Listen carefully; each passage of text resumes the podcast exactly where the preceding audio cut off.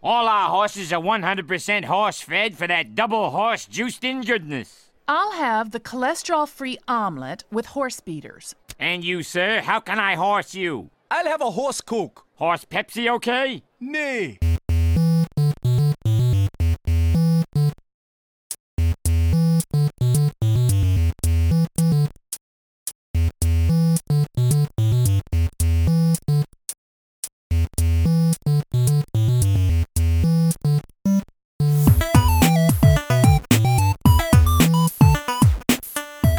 Welcome to the world of tomorrow. This is Back to the Futurama, your podcast voyage through one of the greatest TV shows Fox ever canceled.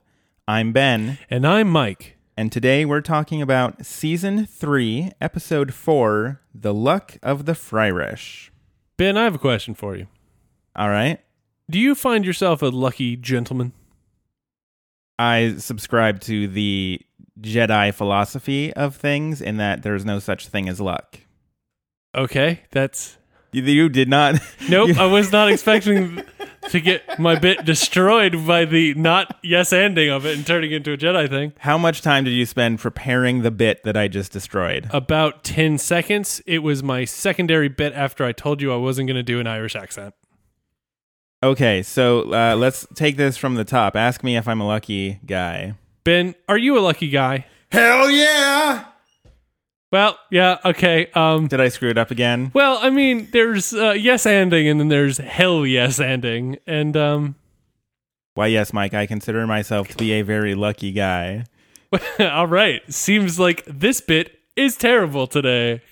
You, well, you can't just leave it there. Like, we all gotta know what the bit is. To be honest, there wasn't much to it. Again, I thought of it like 10 seconds ago because I, I had realized what I was going to do was terrible. And now I've left with something even worse. So. oh boy, oh. Let's just keep going. That was suspiciously close to uh Suspiciously close, but not belonging to. It was a word that is. Okay, let's just keep going, or else I'm just going to dig my hole. And you know how, how I like to dig holes for myself. Oh, I do. It's one of it's one of our favorite things about you, Mike. It's true. My wife loves it until she doesn't. But I've dug myself uh, podcast holes with her before. So, like the time I tried to marry Futurama, Yeah, how did that go over, by the way? she she knows I'm full of it. so, as as I'm sure most listeners at this point know.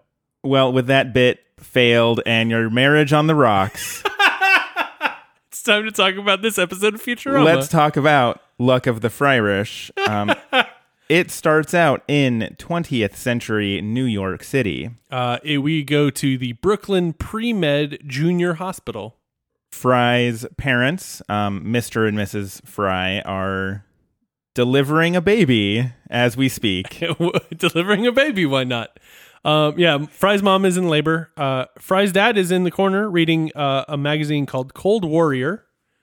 which Is kind of neat, based because you can kind of tell it's in that period of time where the Cold War was happening. When Fry Fry's dad kind of tells her like, "You got this," Fry's mom is like, "I'm listening to the baseball game." It's true. She's like, keep it down. It's in the ninth inning. Um, so Fry is born, um, and y- the, the doctor even says this has a nice, lovely tuft of red hair. Fry's dad immediately takes that as a sign that that the doctor is calling Fry a commie. It's true. I, I love I love his dad's obsession with hating communists. Mm-hmm. Which I mean, it was like the 70s or 80s. Yeah. Uh, when Fry was born. So It's a reasonable thing to have in that time, I think. hmm it it's it's just he's just so you can't even He's de- say he's got red hair. Like He's dedicated to the cause he is dedicated to the cause. anti-communism. Well, first of all, they're like, "What do you want to name him?" And then uh, the Well, his I- mom is like, uh, "You pick. I picked dinner last night." That's true. I also want to point out another amazing amazing thing that Fry's mom does. She is uh, at between the delivery and being handed the baby, uh, handed the baby Fry. Um, she listens to uh, the Mets win a ball game based on a hit by pitch, and says, "This is the greatest day of my life." And the doctor's like, "Here's your baby," and she's like, "Yeah, okay."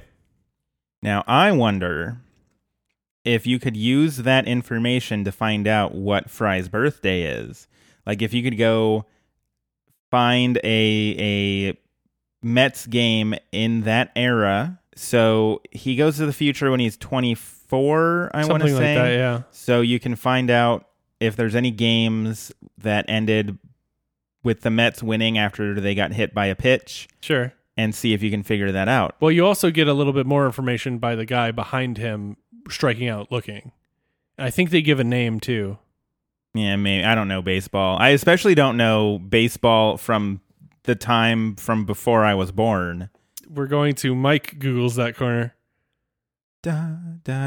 Of course, I have a phone and not a giant MacBook like my co-host over here. Uh, yeah, I can't find anything on the infosphere about the the the game whatsoever. I mean, I imagine that they It just also says that the Mets win- are winning the World Series, which is not supported by the source content. Trust me, I care about this. fair enough. Um, yeah, I mean, I imagine that they just uh, invented a thing, but Same. it's like in in Ferris Bueller's Day Off, people used the uh, the footage from the the Cubs game that, and they managed to figure out that Ferris Bueller, uh, his day off was like one of three dates or something like that, and the person who figured out what day was a good day in that song where he didn't even have to use his AK. People out there are definitely looking into these things that are very important in life. Let's get back to our Futurama podcast. Let's do it. So, Our our our important work that we we delivered into the universe. um. So yes. Uh. T- going back to Fry uh, Fry's dad and mom talking about what to what to name the uh the baby Fry. They decide on uh uh Fry's dad gets to choose because Fry's mom picked dinner last night, Uh-huh. as you mentioned, and uh his dad chooses Philip for the screwdrivers. hmm he specifically says, you know, like one of those screwdrivers. Like he doesn't even seem to have an attachment Oh, that's true. to the screwdrivers. He's just like, I don't know, like screwdriver. Why not? Yeah. It's a good thing they didn't name him Flathead. It's true. Then he would be like a comic book villain. Yeah, like a Dick Tracy Ooh. villain. Ooh, I like it. Meanwhile, Fry's older brother, Yancey, is um, not very thrilled with this new situation. Sure. and he he's like, "No, I want the name Philip. Me, Philip." And Uh, Yancey is a family name that that i his dad has, and it goes all the way back down to Minuteman Yancey Fry in the American Revolution. who was blasting commies in the American Revolution? There's a lot of questions here. Fry's dad gives him a mobile of uh, of a spaceship and some planets, saying that until he can get an ICBM, this is what he'll have. Uh, Yancey, he uh, Fry really seems to enjoy this because foreshadowing and yeah, And also, he's like a day old. well, true. It makes noise and moves, so therefore it's Mhm. it's the most amazing thing he's ever seen in his life. Uh, Yancey rips off the spaceship, yells "Mine!" and throws it out the window. My note is uh, Yancey is kind of a dick from the get go. Well, he's like four. It doesn't change my statement. well, he's going through complex emotions because before he was him, uh, on his own, and now he's got this younger brother. There's a lot of emotions here, and he's four. It doesn't change my statement. It doesn't. He's kind of a jerk, yeah. I'm not arguing. I'm just giving justifications for the jerkness, Then we go back for to the jerky.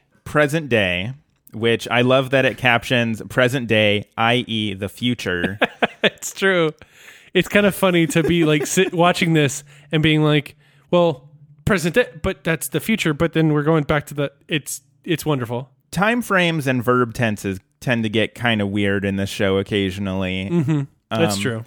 Everybody decides to go to the horse races, and they are all betting on their various horse races, Mm-hmm. and none of them seem to be doing very well. Uh, the first race ends in what we call a photo finish, but they uh, measure it with an electron microscope and found the winner, number three, in a quantum finish. And then the professor, in one of the nerdiest jokes ever, says, No fair, you changed the outcome by measuring it. it's so great. uh, because, and I don't know my quantum theory very well. I feel like we need to go grab friend of the podcast Emma. basically the the short of it is that um electrons behave different i think it's electrons the short of it is that particles behave differently when observed uh which is sort of a weird thing and i'm sure friend of the podcast Emma will Oh yeah, friend of the podcast Emma is already writing right now. She's either driving or she's sitting in a red light, furiously scribbling down notes like, "This is what these idiots don't know about quantum mechanics." Or she's just re- complaining. In it, it, she's paused the podcast at this point and is just complaining about it to me directly. nice Nice. And I'm like, I can't do anything about it. It's already been out there. So Fry's horse, uh, Leela asks uh, Fry how his horse did, and he, he says, I'll tell you when he finishes. Bad. Meanwhile, Amy's talking to her parents up in the uh, pri- one of the private uh, Luxury uh, boxes. luxury boxes, and they say that they have they own four horses and two jockeys in today's races, and they just put one of their best jockeys out to stud. Uh, so he walks over and tries to hit on her. Like, hey, baby, you ever do it in a suitcase? It. I mean, we've talked about some pretty bad pickup lines. That's uh, pretty bad.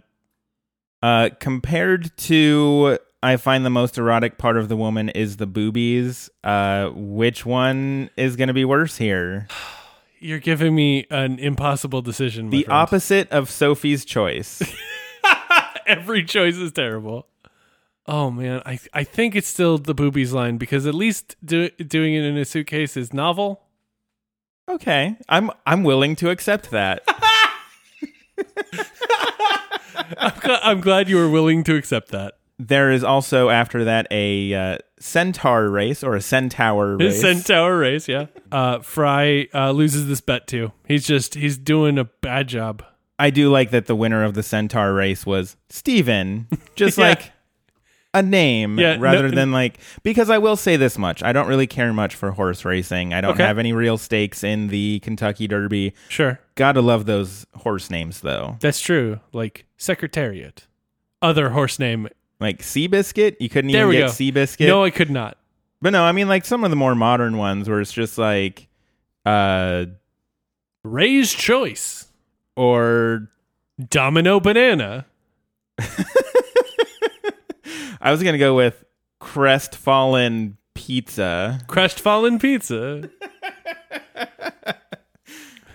Depressed widget. Ooh, yeah, I'd totally put some money down on depressed widget. I would too.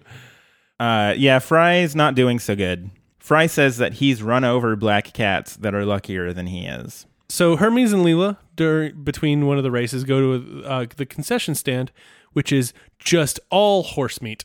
Um, which is the horses were also fed 100% horse fed to get that good juicy flavor. In That, that double horse. juiced in goodness is Mhm. I believe what he says and I feel very uncomfortable about everything that just transpired. It's there's some grow there there's some feelings about this. Yes, Hermes of course orders a horse coke. horse Pepsi. Okay. Nay. Which again is we're just one of those good Hermes just like being weird and himself and Yeah. like having these crazy side adventures that aren't even really adventures. Yeah, yeah. Like the more we do this podcast, The more I get, the a more I love Hermes. Yeah, I have a deeper appreciation for Hermes every time he does something ridiculous like this that doesn't it just kind of exists. hmm It's wonderful. Because again, no explanation. They're just and he's he's clever enough to be like, nay. So good. Oh man. So uh, we go to the stables uh, where we see a very terribly uh, disguised Bender with wearing a horse costume, kind of uh, walking around on his on all fours. Um, and he walks over to a horse and grabs out uh, comatonin and uh, gives it an injection. Yeah, he drugs all the horses and even the one jockey who comes in is like, "Hey, what are you doing?" This. And then uh, the next race, the gates open and all but one horse just kind of trot out slowly and kind of take a nap. hmm Fry before the race starts, Fry is uh, praying for the horse god for luck, asking him to to stomp, stamp once uh, if he heard that. So that's wonderful. Uh huh. And I, I also like that he prefaces it with, "I know I don't pray to you very often." Like There's there's a lot. Of, he even mentions, "I don't know if you even exist." it's a good line. it's it's wonderful. Um, but of course, Fry's horse was also injected by Bender with the comatonin, and Bender Bender's horse wins by the entire length of the racetrack. Bender wins two thousand five hundred dollars for this, It totally worth drugging um, like seven horses and a jockey. and a jockey. Yeah, it's Mhm. important to know that one jockey also got drugged, Also, the name of the winning horse was Harry Trotter. which is a very good joke. Not as good as Depressed Widget, though. S- certainly not. that So it when- was surely not. when this podcast makes us rich, uh, well, hold on. Let me laugh for about twenty minutes. now go that I've cut out that 20 minutes, when this podcast makes us rich, we're going to buy a racehorse and name it Depressed Widget. Depressed widget.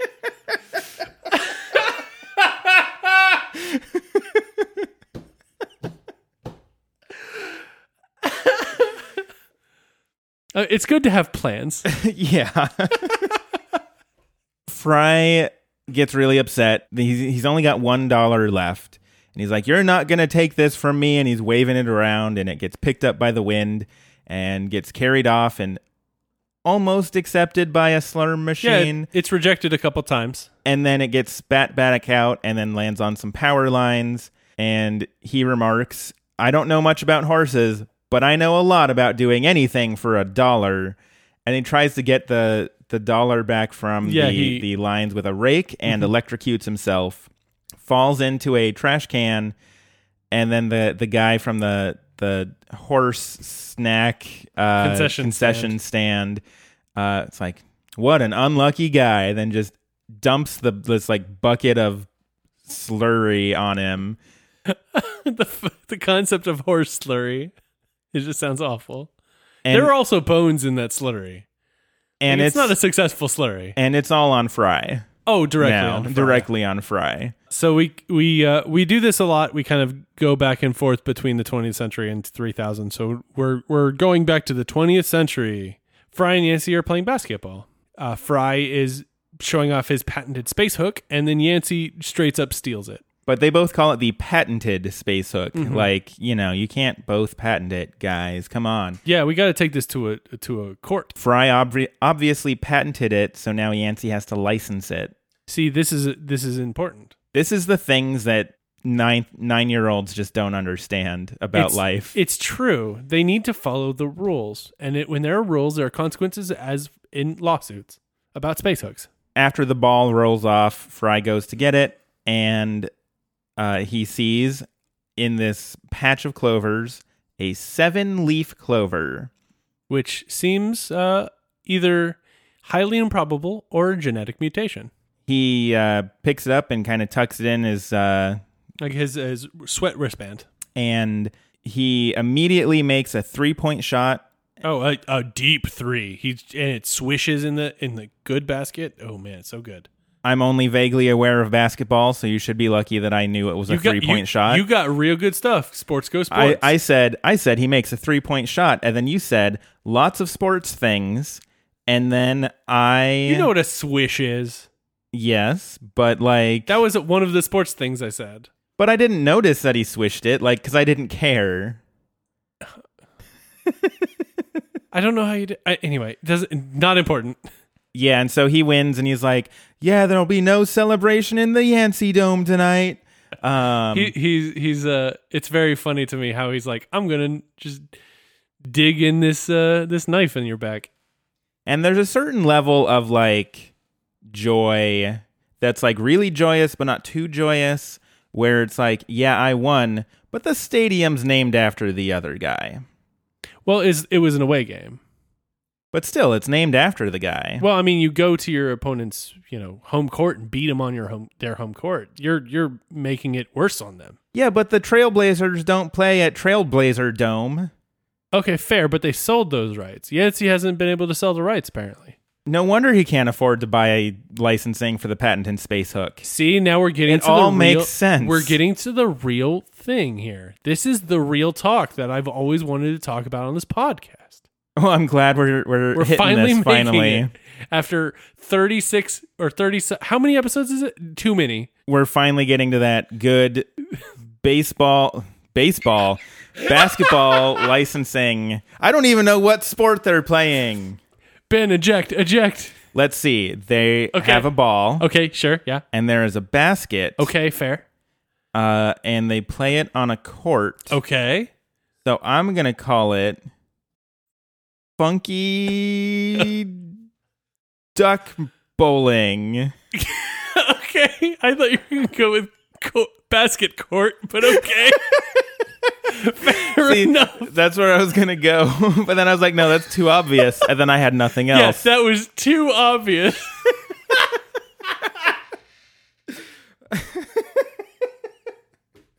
Look, we're gonna name a racehorse depressed widget. We're not good with names, all right. I think we've both proven that already. I think depressed widget is a good horse name, and I will, I will take that to my grave. Uh, Put a pin in that one.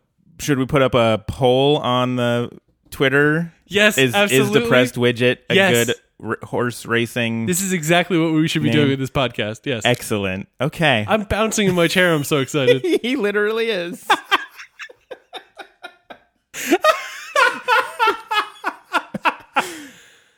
oh man. So we, after the uh, the celebration at the Yancey Dome, it, a- after some funky duck bowling, we go back to the year. I can't even. Oh. we go back to the year 3000. Um, and at Planet Express, uh, Bender is counting his winnings in front of everyone. Fry is also most of his hair has been just burned Mm-hmm. off. He's his head is still smoking. Like Uh-huh. his, his body is just still dealing with this electrocution. Fry is regaling everybody with this tale of how he once owned a seven leaf clover Mm-hmm. and how it made him much luckier. I do want to point out before he starts his tale, uh, uh, a, a robot that comes and gives people hair comes by and gives Fry his new hair. Uh, so he looks normal for the rest of the episode. Uh, but the fact that he- a, a, hair robot exists is incredible to me. Mm-hmm. It's, the first uh, time we see him because Yeah. we do see him again. And yeah, but Fry is, is telling everybody about how he had the seven leaf clover that made him super lucky, Mm-hmm. and that maybe now it's, you know, giving an ant some luck or helping some luck, uh, some dirt turn its luck around. Dirt doesn't need luck. And then Zoidberg suggests, well, maybe the clover is still in the hiding place. Mm-hmm. because because it's in a spot that he told no one, not even Scruffy, and Scruffy just kind of like looks at him for a bit and leaves the room. See, even when Scruffy doesn't speak, he's very funny. Oh, yeah, I love Scruffy. Scruffy's the best. Hashtag Team Scruffy and Zoidberg. Hashtag Team Bender and Hermes. Fair enough. Oh, God, that sounds like weird, awkward fan fiction things I'm not okay with. No, it's just two on two fighting is all it is. oh, okay, I like that. It's it's like Tekken Tag Team, but for Futurama. Futurama Tag Team fighting. Okay, I'm okay with that. I'm I'm back in this now. Okay. Crap. Now I want to build a video game They and and get and buy the license uh-huh. because it's important. Fry decides that he can go down to the ruins of old New York and maybe find the clover still there. Yeah, but he'll need somebody that knows how to bend. Hey, Leela, you want to come? and Bender's like, "Screw that. Bending is my middle name. Is it? My full name is Bender Bending Rodriguez." I'm so glad you can roll those R's because I can't. And it's, He he over rolls those I know, R's. but you can actually do that, and I cannot. Rodriguez. Damn, it's it just sounds so good coming out of your mouth. Okay, so yeah, they decide Boy, to go. howdy, that's gonna get cut up and put in some interesting ways, huh? they decide to go down to uh, old New York. The little PJ's manhole cover makes Mm-hmm. its its comeback. Yeah, we referenced that in the uh, in the intro the, the whole time as the best show that Fox has ever canceled. hmm Yeah, exactly. Uh, so Fry, Bender, and Leela go down to the, the ruins of old New York. Uh, Fry says, "Finally, I'm gonna get lucky," and uh, a rung under him falls, uh, breaks, and he falls all the way down into old New York. I mean, he he kind of declared it a little early, don't you think? He doesn't have the clover yet. Yeah, Fry. Uh, Fry's not the smartest of men. So they go down to the ruins of Old New York. They're and they're all alone in Manhattan, so Fry can do all the crazy things he always wanted to do, like standing on a uh, newspaper vending machine and yelling, "Howard Stern is overrated," and knocking a phone off of its hook, a payphone off of its hook. And Bender's like, New York is so burned. He he also uh, to spite uh, the former mayor Rudy Giuliani, he jaywalks. Of course, when he does this, he's run over by a giant lizard. right, because that's exactly what happens when you jaywalk. Yeah, it's karma. We get a flashback back to the 80s. It's very clearly the 80s in this scene Very because clearly, yeah. there is a uh, Benetton ad. There is an election poster for Dukakis, I think it says Raucus Dukakis, and everybody's wearing 80s clothes. and they're breakdancing. And Fry even has some of those shoes with the kangaroos on them that had a name that I now forget. Mm-hmm. I don't even know. And yeah, they're all breakdancing and just uh, Pretty clearly. they're practicing for the uh, some like breakdancing competition. Where they can get some parachute pants. Ah, yeah. So Fry goes first and talks about his uh, outer space style, like the robot and things like that. Um, I didn't catch all His the his name is because they they go through this routine where it's like name, uh, moves, uh, style. uh, moves. style moves, and then so he's Cosmic F. His style's outer space, and his moves are the moonwalk, the robot, the zero G. And Mm-hmm. then Yancey goes and he says his name is Cosmic Y. His style is deep space. He has to think about that one for a minute.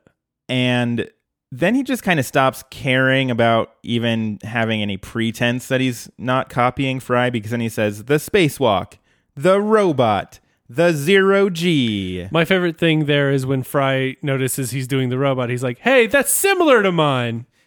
right? Um, so yeah, Yancey bites Fry's style, and Fry kind of accuses him of being a biter, and then um, I kind of like do a little bit of a talking scuffle thing, and then Fry says, "I'm gonna do a septuple huds- head spin."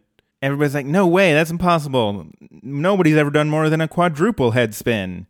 So he uh, Fry puts his seven leaf clover in his headband, and he does the septuple. Oh yeah.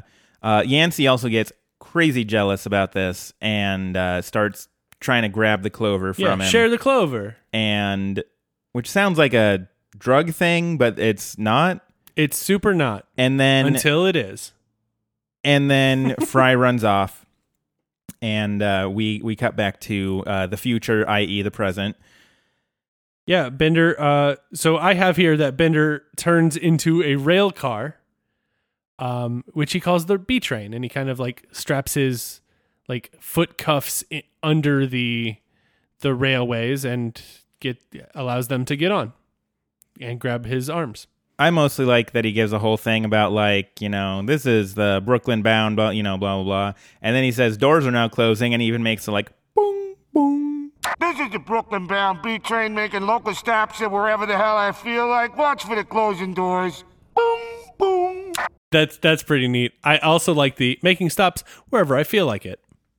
It's a good train right there. It's a good train.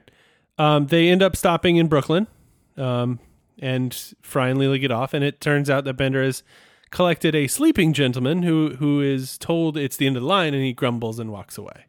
They they find the house after kind of reminiscing of the old neighborhood, like like the the bench in which Fry found some shirts, and then the corner where a guy with a bushy beard handed out a socialist newsletter. Was it poorly Xerox? You know it.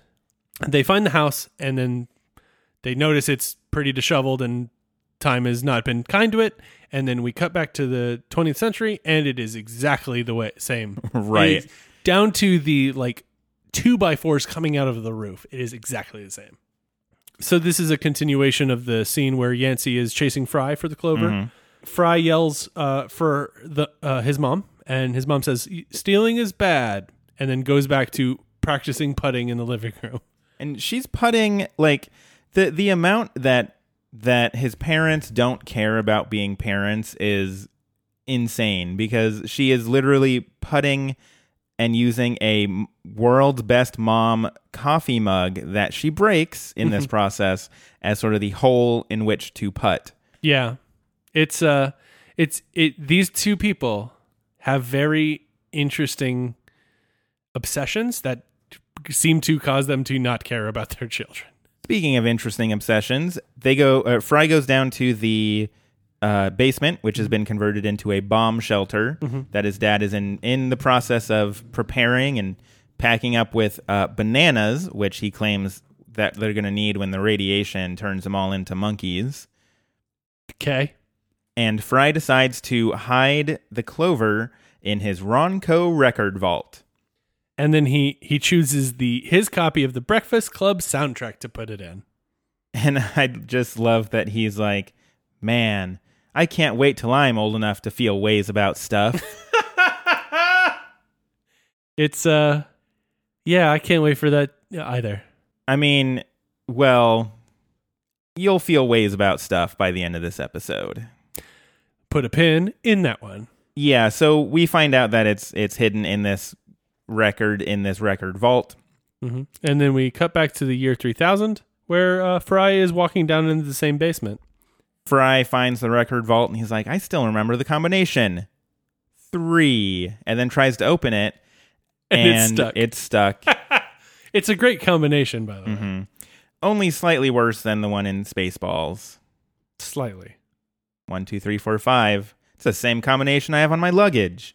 Um, so Well, at least that one you have to guess five things. Bender points out that the weakness of the Ronco design is its structural resonance frequency, and thus latches onto it and starts vibrating like crazy. And everything around him starts shaking, and stuff is coming off the walls. And then finally, the door opens, and also his head falls off. I thought his head f- fell off and hit it to open it. Was I wrong on that? On the it was a really quick back and forth moment. I don't think so. Maybe I don't know. We'll find out. I guess Somebody, somebody, will tweet it yeah. at, at it. So Fry pulls out the Breakfast Club soundtrack uh, and says the name, and I love that Bender is like, "You mean Breakfast Club sandwich?" It's just this random, non-explained joke that they're just like, "You meant this, right?" And then he just leaves camera. Uh huh. And of, and of all people, Bender doesn't eat food, But he is the sh- the the ship chef. I know, but like, it's just. I wouldn't imagine that the robot would be the one who's like, "No, I think you- you're talking about a sandwich." Sure. Now the thought of a Breakfast Club sandwich sounds amazing to me, though. Well, let's finish this up and then go get some Breakfast Club sandwiches at seven thirty in the evening. Well, it's 5 a.m. somewhere. That is my take on food because breakfast food is amazing. Fair enough. So Fry says that Yancey stole it, and he looks into the entire jacket and he says he's cleared the place out. They walk through Prospect Park, where Fry sees a statue of what looks to be his brother, um, with a seven leaf clover in his lapel. But the inscription says Philip J. Fry. Fry deduces that he stole his name and uh, he ditched Yancey and stole Philip, the name. I also love that Bender is just like obsessed with how awesome this statue looks because he keeps calling them like an Adonis or like It's true. Uh, the inscription also says Yancey was the first person on Mars. Fry says, "That I was supposed to be the first person on Mars." back at Planet Express, uh, they're talking about what happened, and uh, they say nothing was in there except the best music of the 1980s in one amazing collection. And then the professor chimes in and he says, My internet browser heard us talking about Fry, and it found a movie about Philip J. Fry for us. It also opened his calendar to Friday and ordered the professor some French fries. uh, they pull up this video that basically says that uh, Philip J. Fry was the first man on Mars. He struck oil in the bathroom of a mansion he won through a lottery. He had a rock band known as Leaf 7, known for its hypnotic rhythms, driving bass lines, and memorable hooks. And he, he he had that band after a fling with the Icelandic supermodel Njord. I just love that Fry when when they do the the the band is known for hypnotic rhythms, driving bass lines, and memorable hooks. Fry's like, "That's what I'm known for." I've uh, when I think about Fry, I think about the memorable hooks. I think about the hypnotic rhythms. So Fair enough. we also find out that Fry spends most of his time in his grave at Orbiting Meadows National Cemetery, buried with his trademark clover.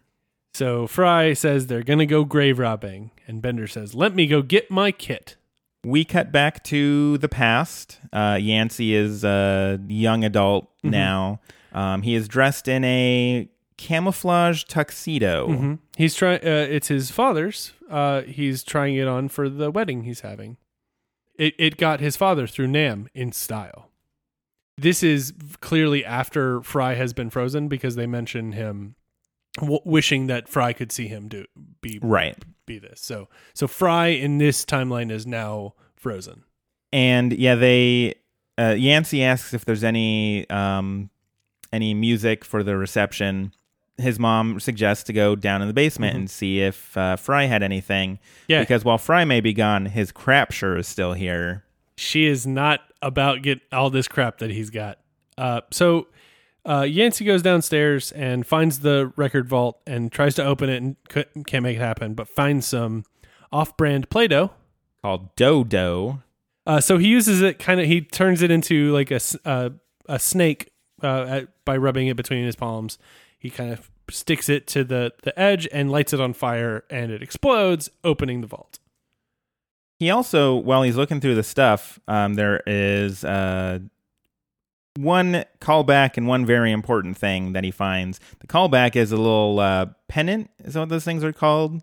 Yes, Uh, he finds a pennant for the whitefish. go whitefish. Go whitefish, which is the callback to his his time at Coney Island U. Mhm. And uh, he also finds a drawing that uh, the real Philip J. Fry made. Uh, that is a, a when he was like a kid, and it's Philip. It's a It's like a stick figure drawing of a of a guy on top of a spaceship going into space. and underneath it says Philip J. Fry, age 20, because apparently the young Philip J. Fry uh, wanted to be blasting through space by the age of 20. I interpreted at when he was age 20, he drew this. Interesting. I never thought of it that way, but that would also make sense considering it is Fry we're talking about It's here. true, yeah. Also, it's funnier that way. Huh. It, I find it I've literally never thought of it that way. I find it. I find it interesting that you find it more inspirational, and I find it more just a joke on Fry himself. But I also I understand Fry. If if it is the way I interpret it, I'm a very bad drawer myself, so I understand it. I just imagine you don't spend a lot of time pointing out what age you were when you drew things, though. You'd be wrong. So, okay. Every drawing I've made, like every drawing on a whiteboard, I do. Uh, my Mike, age 29. I'm sure they love that at work when you have to draw diagrams or things. Hey, it's a whiteboard. It goes away really quick. But no, I always just assumed it was like this inspirational thing because, like, he said he's wanted a robot for a best friend since age eight. So, like, I always thought it was this, like, like, this is what, because when you're a kid, you think age 20 is like ancient. Sure. And so, like, of course, by age, tw- like, when I was a kid, I thought I was going to be a freaking astronaut by age 20. Like, Mhm. sure. So. No, okay. I like your interpretation a little bit better. It's more optimistic and less just making fun of the character. I don't know. What is? I want to know what everybody else thinks about this. So That's you should true. tweet at us uh, at Back to Futurama. Let us know Yeah. How did you interpret because this? Or because I've always interpreted it the way that I said. and I've always interpreted it the way that I've said. crazy. Okay. It's even now we're finding new things in the show. It's amazing. Anyways, yeah, he finds this this picture of like the the stick figure on the uh, spaceship rocketing through space. And he folds it up and puts it in his his suit. then yes, he opens up the Ronco record vault uh, with the Dodo Yeah. uh, improvised plastic explosive. Yes. He picks out the Breakfast Club soundtrack saying, "Oh, this will get people out the door." And and finds the seven leaf clover. Then we cut back to the future, which uh, they are landing at the orbiting cemetery, hmm Orbital Meadows. and and Fry's Philip J. Fry is, is buried in the World Heroes section. And Fry's like, I should be the one in that grave. I've always enjoyed that line. And as they're going in, they- they've got some guards that everybody salutes, and Bender salutes them with the shovel, like Hitting himself in the head. Was- like way to be obvious about it, Bender. But it's he, he. They don't stop him. it's true, they don't. They just stand there and salute. Uh-huh. Uh So I've I've listed a couple of as they walk, they p- pass by some pretty notable graves that I'd like to call out. I only wrote down one, but I'm sure you're going to say it. Um, the the graves that I've written down are the Tomb of the Unknown comic, uh, Shaq's leg. That's the one I had because it's amazing. very specifically his leg. I have a I have a theory about this. Okay, I want to hear your theory about Shaq's leg. They split up the legs, arms, and head of Shaq, along with his torso, into different cemeteries because he's too fa- powerful to be buried in one singular cemetery. He's a superhero, and if you keep them together, that's the only way he'll. So what you're saying, and let me let me get this straight. What you're saying is that Shaquille O'Neal, Friend of the podcast. debatable, um, Shaquille O'Neal, when he dies, mm-hmm. if all of his body parts are together, mm-hmm. they reform and he comes back to life. And he comes back to life even stronger. Okay, so this is this is some really impressive wizard stuff. This is like a D&D campaign of the future. Exactly. stopping the wizard Shaquille O'Neal Yes. from what is Shaquille O'Neal's uh, plot that we need to stop by keeping all of his body parts buried separately. He wants to dunk on the leader of the free world. Oh snap! See? Okay, See, you're with me. What other explanation is there for Shaq's leg being buried by itself? I mean, I'm sure there are other ones, but I don't want to know about them now because this is this is my new head headcanon. This is what I want. Uh, look out for for my new comic book, uh, The Adventures of the Wizard Shaquille O'Neal, coming to bookstores within the next, I don't know, 20 years probably. After you get the licensing for it, Got to get the licensing. Got to So- got to get the heads up from the. Got to get the okay from Shaq himself, friend of the podcast, of course. uh, were there any other graves that you noticed? or- Um, they uh, this is they don't show this, but B- uh, Bender digs up John Larroquette's spine, uh, so that no one can say he can't own he doesn't own that spine. Uh, so they find the grave of Philip J. Fry and they start digging it up. Yep. And as they're digging, Fry kind of hits it with uh, the the handle of the shovel Mm-hmm. and knocks a little bit of the um, The moss off, the moss off. Um, and then he reads what it says, and we go back as the viewer to the 20th century. Uh, Yancey is now married and they have a brand new son that they have just brought back from the hospital. And um, they his wife says, "So have you thought of a name yet?" He's like, "Well, I was kind of thinking of one." And then he pulls out the the seven leaf clover and tells his son, like, "Hey, you know this this uh, clover is uh, it, it's super lucky and it'll make you great at anything, even breakdancing." And then his wife tells him that she knows what he wants to name him, and it's okay. He's like, "Really? No fooling? All right, son. Your name is Philip J. Fry, uh, in honor of of his little brother who he misses every day." And that picture um, of Philip J. Fry uh, on the spaceship is is mounted and um, hung up like right next to yeah, framed and hung up right next to right next to the crib. crib. So this this means that the grave is not Yancey who has stolen Phil uh, Fry's name; it's Yancey's son. Right. And so we we cut back to the future and um, we see the the inscription on the grave and it says um, here lies Philip J. Fry, named for his uncle to carry on his spirit. And then Fry like starts tearing up Yeah. pretty bad. Uh, Bender has finally made it to the body and has gotten the clover along with his along with uh, Phil's wedding ring. He's like, "Sorry, ladies, I'm taken." Uh, Fry is in tears, is is very tearing up about this. Um, uh, he he grabs the clover fr- clover from Bender and looks at it and looks at the monument. Um, Leela says that Bender you know, Bender, he's going to need some time.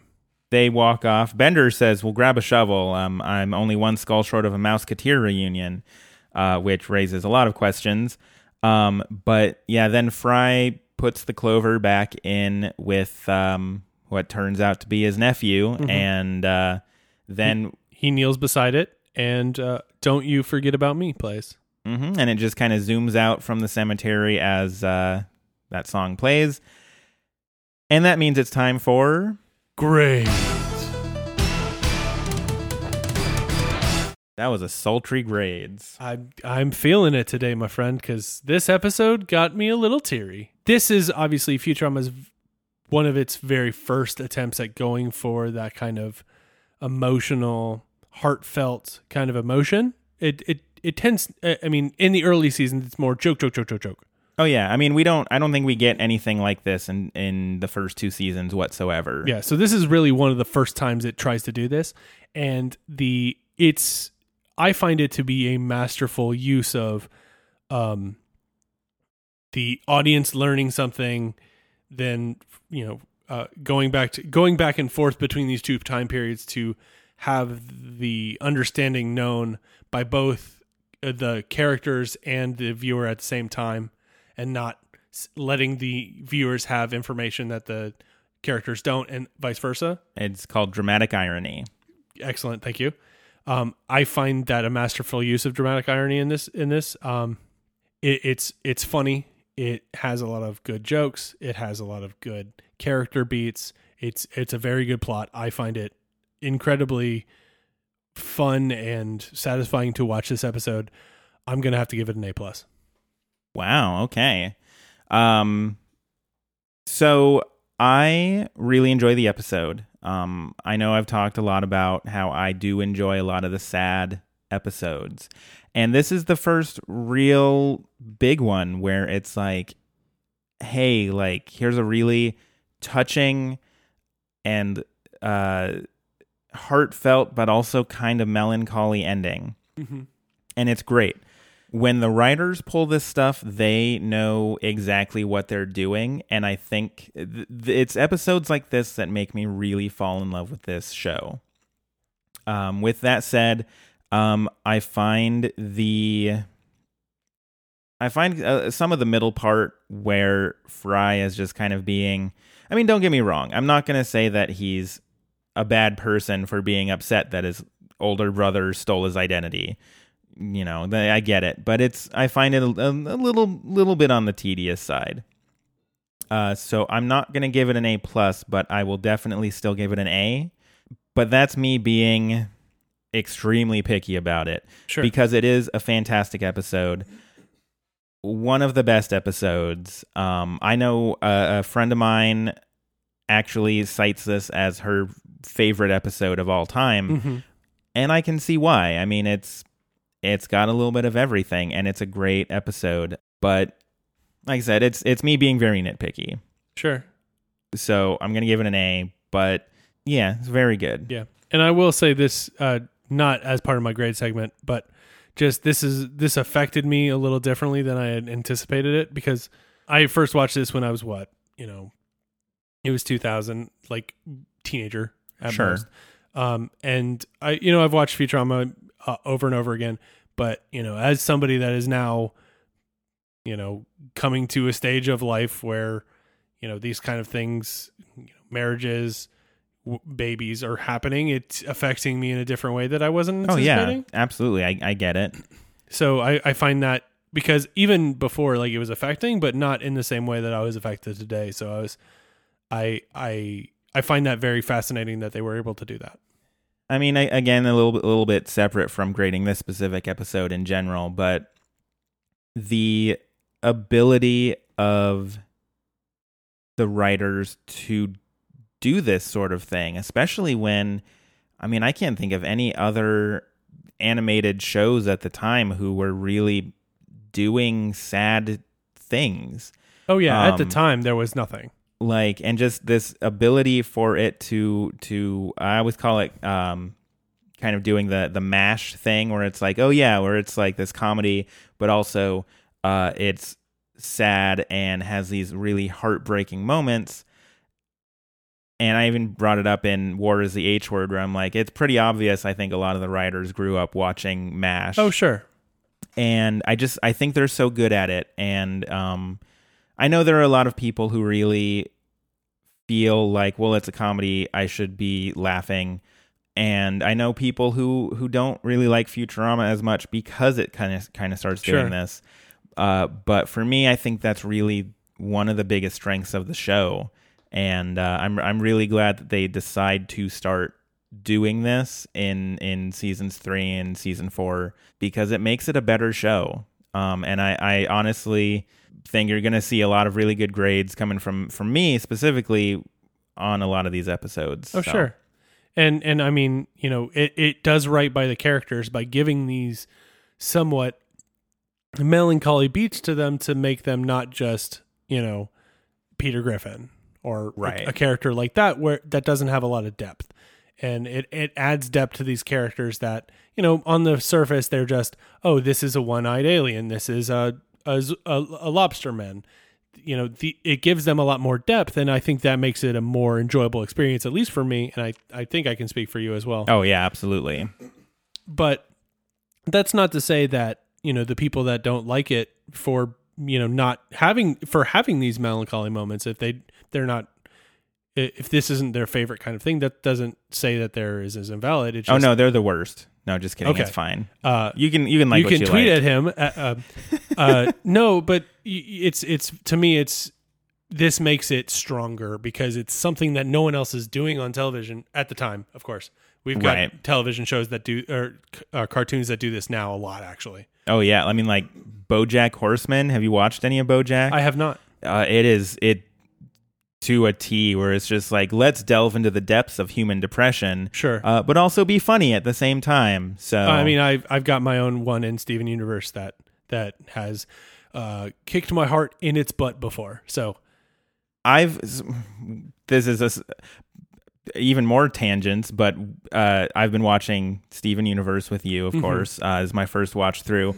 Um, I may have been thinking about the last uh, episode that we watched for two days now. Yeah. because it's lodged in my brain because of this same kind of thing. Yeah. So I get it. So, uh, so the well, a that shows at, at least a little bit that this kind of melancholy character work in a comedy, uh, in a comedy and in a cartoon can work because it does work, and this is a legacy that Futurama does kind of pave for the shows of today. Yeah, I which think is I think that's valid. which is a huge like uh, compliment to the show because it's it's really fantastic, and I like the fact that you've been thinking about two days for this episode, and I've been thinking about the board game Dominion that we played. It's true. Um, also very good, much less melancholy. uh, with all that said, uh, we we are going a little bit over on time because of that. I think we'll just leave it at you know if as always if you want to get in contact with us, um, feel free to do so. Uh, email address is back to the Futurama podcast at gmail.com. Yeah, definitely tell us what you think uh, by tweeting at us at Back to Futurama. You can find us on Facebook at facebook.com slash back to Futurama. And we are on iTunes or Apple Podcasts or whatever they're calling it right now. So uh, find us, rate us, review us, and subscribe and tell your friends. And until next week, I'm Ben. And I'm Mike. Goodbye from the world of tomorrow.